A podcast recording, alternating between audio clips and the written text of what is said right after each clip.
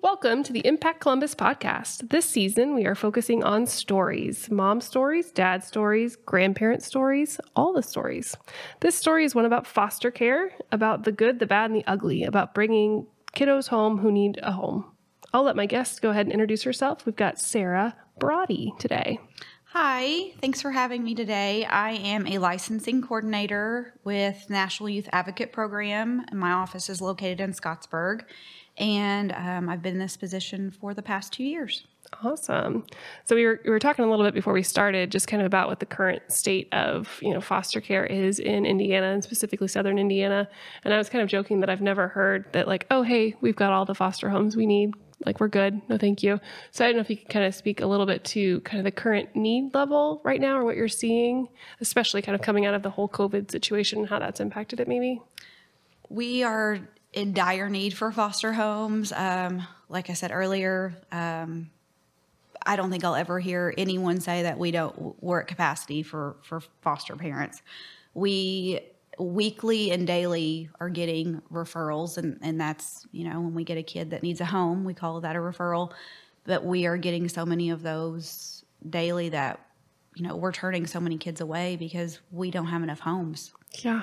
Oh it's rough i think um, a lot of people have a really narrow idea of what like a foster parent or a foster family looks like and maybe that's you know two married parents that already have kids. Maybe one parent's not working. And so that's kind of like the ideal situation, or maybe the only situation where a foster family could look like. So I, I didn't know if you kind of like bust that myth a little bit about, you know, who makes a good foster parent.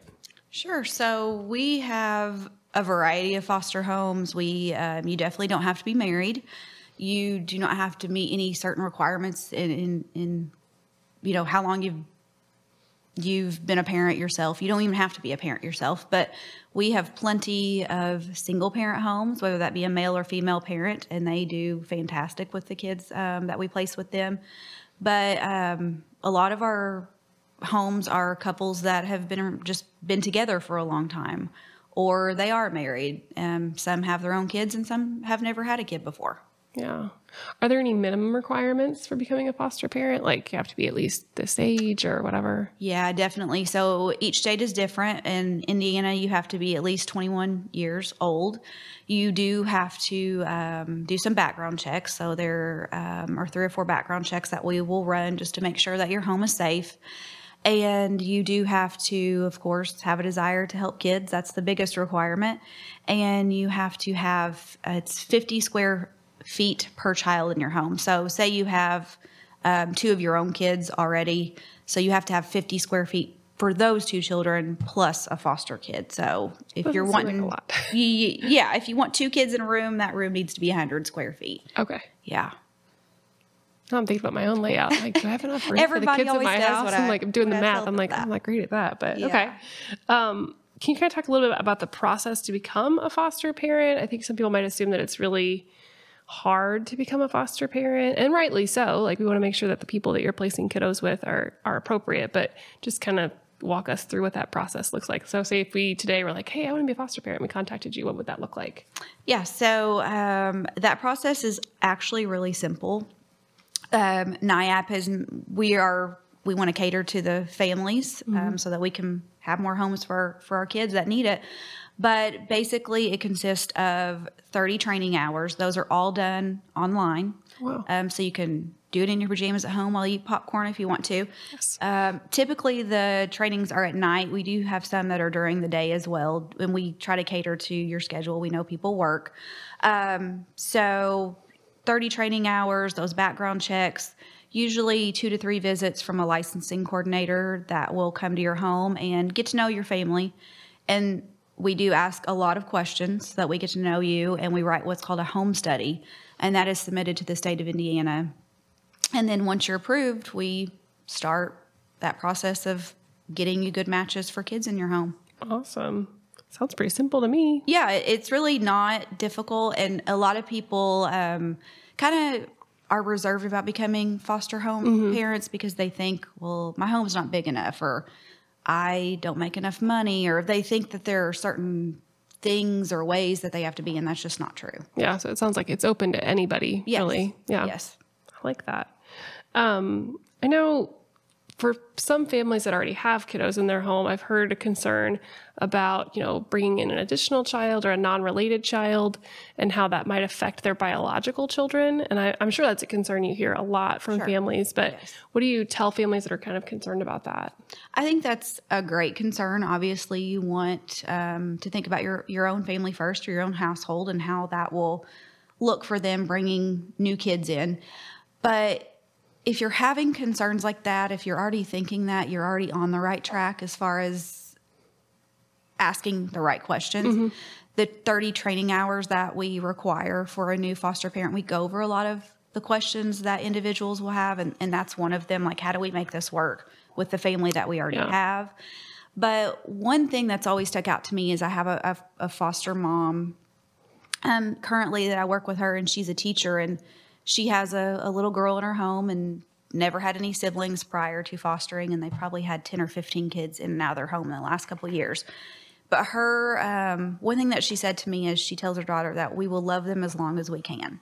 And that is just the most beautiful thing and the, the really a great way to explain it to kids and even to adults. But she is, of course, you know, she said, My daughter's sad when they leave, but she knows we're loving them as long as we can. And a lot of times, foster parents can still stay in touch with kiddos once they've moved out of their home. Mm-hmm. Yeah, that kind of goes into my next question, which you've already kind of answered, is is about that that separation. I know I hear all the time from people like, "Oh, I would foster, but I just don't think I can do it because it would just break my heart too much to to love them and then let them go." And I like that. You just love them as long as you can. Yeah. Yeah, and kind of with the expectation that it's not forever. Like the goal is for them to get back home with their families, Right. When And, and I always think of it as if, you know, as a parent, if I was to do something wrong, I would want someone to take care of my child the same way that I would and love them for as long as I need them to until I can do it myself. And Yeah. that's always what's in the best interest of the child. Oh, I love that. Just makes me all warm and fuzzy. um, I think that kind of feeds into the next question too. Is that there's this assumption that if you have a foster kid come live with you, they live with you for a long time. So you know, more than a year or more than eighteen months.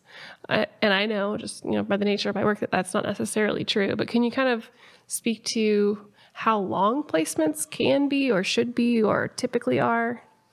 We work with the Department of Child Services, so that's, of course, how we know a child has been removed from their home and how we get a referral.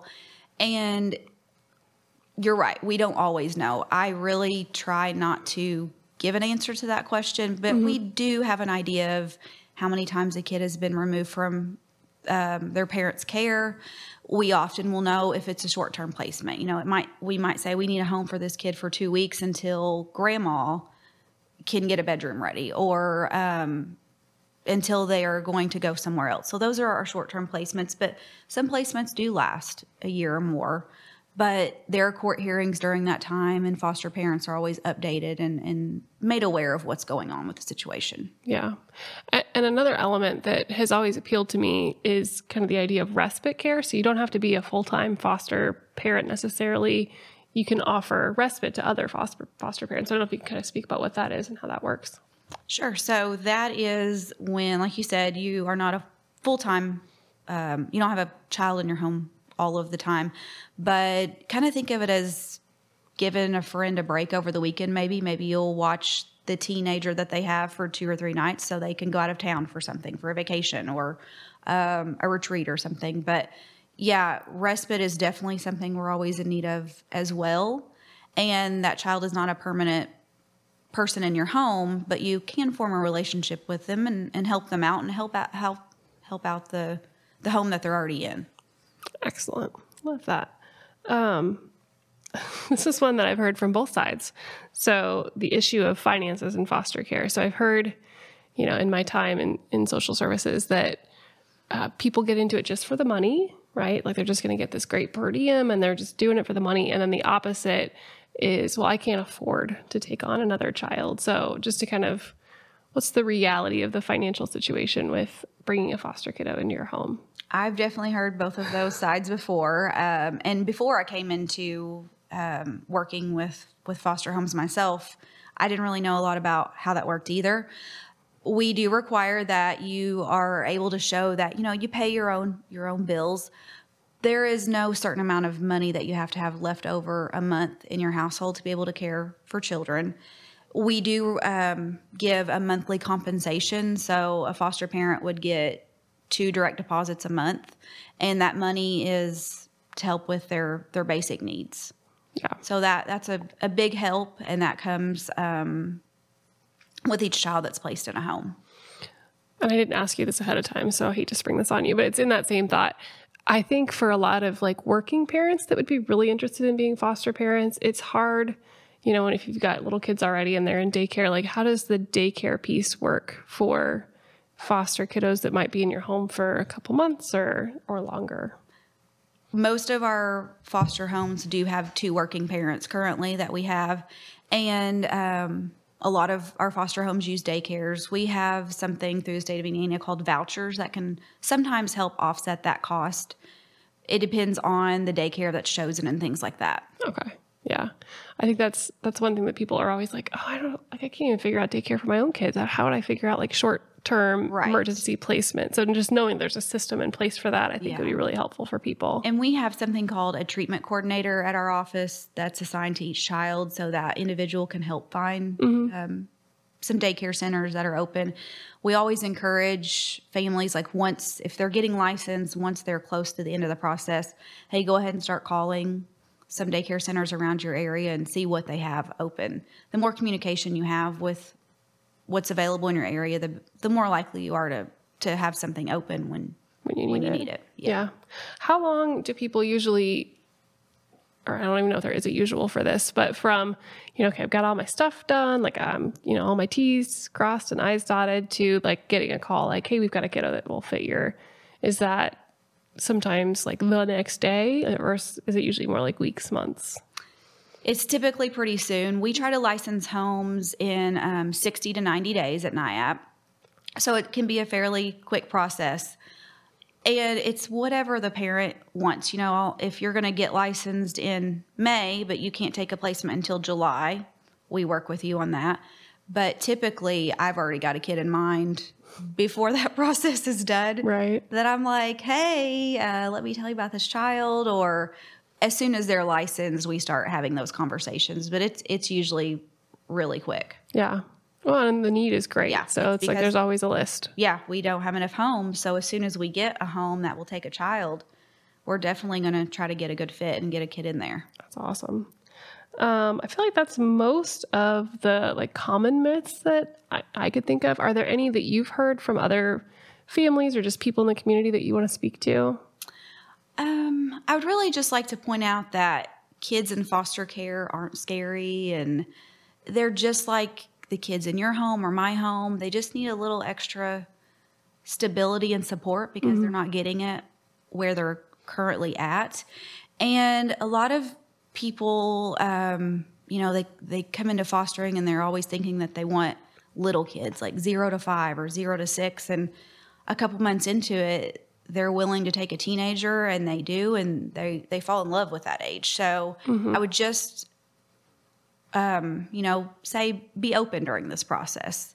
Don't always feel like um what you have in mind for your family is what it's going to look like in the end. Yeah, that's a really good point. I think there's definitely like, okay, well, we would do X, Y, Z, and that's Yeah. all we could do. I can't even imagine. Like, I don't, I don't have teenagers, so how could I foster a teenager? Right. You know, that kind of thought. But I'm sure it happens all the time, and it works out well. So that's I awesome. mean, at home, I've I've got a nephew who's a teenager and then a five year old. So I'm always like, man, anytime he'll come over and hang out with her, she does so well with him. yeah. And I'm always thinking, I wish we had a teenager that lived here all of the time. Right. Yeah. Could be really helpful. I don't know. I'm kind of scared of teenagers, They're not scary, but they're wonderful, Yes. right? They're just wonderful. They're just They can older children. have conversations with you. Yeah. Go to the gym and work out with you if you want them to. You know, Yeah. just have some good conversations that the little ones can't have. no, they probably don't often ask for snacks or to turn on Paw They Patrol. their own. Right? Yeah, they just do their own right. thing, man. Right? Yeah. Ugh, not ready for that either. but um, so, in, if somebody's watching this that's considering becoming a foster parent, what's the one thing that you want them to know about foster care? Um, I just want them to know that if you've ever thought about it or you have questions, you know, give us a call, talk to somebody that currently fosters. But the more questions you ask, the more answers that you're going to get. So just have an open conversation about it, just like you would with anything else that you're curious about. And don't just kind of internally think, well, I can't do this, or I'm not good enough, or I'm not the right fit. Have a conversation with someone who knows how the process works. Mm-hmm. And I guarantee you're going to be really surprised at how much you do qualify to do this. Yeah, for sure. Well, thank you so much for your time. Is there a good way for people to get a hold of you if they have questions? Sure. So if you're interested in becoming a foster parent um, here in Indiana, you can definitely check out our website, which is fostercareindiana.org, or you can get a hold of us at 877 NYAP CAN, and that's N Y A P C A N. Excellent. Well, thank you so much. And we look forward to hopefully getting you guys some excellent foster homes. We hope so. Thanks. Right. Thanks.